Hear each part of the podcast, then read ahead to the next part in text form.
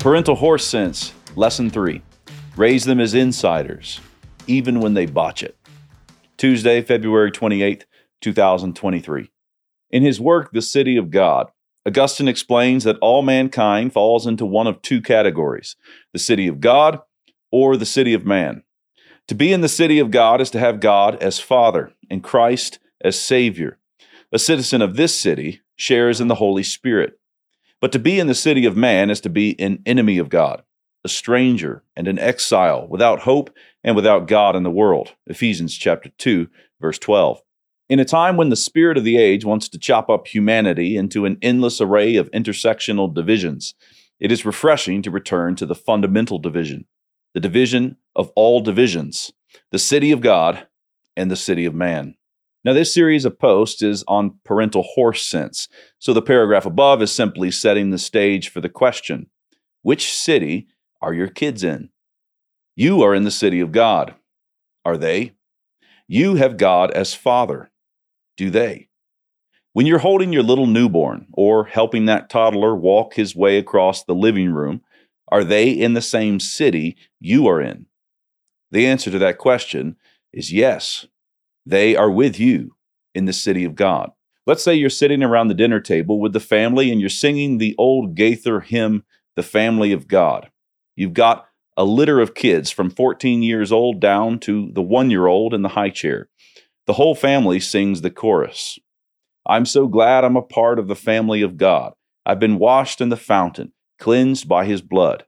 Joint heirs with Jesus as we travel this sod, for I'm part of the family, the family of God.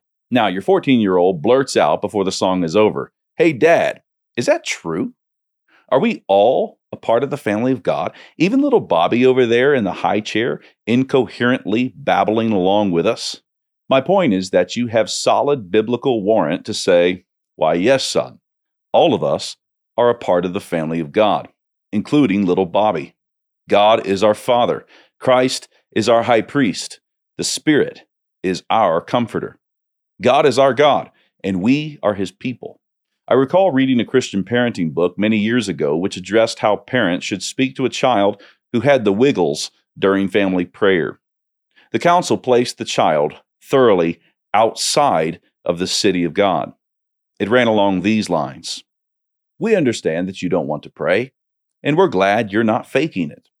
We will pray that God changes your heart in the future, but for now, you have to sit quietly while we pray. That counsel, quite apparently, puts distance between parent and child. And that counsel flows from thinking that the distance is there. We, the parents, are in the city of God, while you, the child, are outside of that city, still in the city of man. There are many texts that could underscore that our children are insiders, but one of the best ones is Isaiah chapter sixty-five, verse twenty-three. They shall not labor in vain, nor bring forth for trouble, for they are the seed of the blessed of the Lord, and their offspring with them. God speaks through the prophet, saying plainly that his people are the seed of the blessed of the Lord. And then what about the offspring? The text is clear. They too, the offspring, are the seed of the blessed of the Lord. They too are children of God. If a child is getting out of sorts, then the response is not to panic or parent as if he is outside the camp. Rather, this is just the time when you remind him who he belongs to, who his Father is, and what Jesus has done for him. You are a part of the family of God, kid, and we just don't do that kind of thing. There is a high calling on your life, so let's get on with repenting and believing. The American family is in a bad way. That's a point that really doesn't need proving. But we do need an improvement plan. I wrote The Case for the Christian Family with the aim of providing such a plan. It commends a recovery of the covenant household, and it is available for purchase at canon press dot com.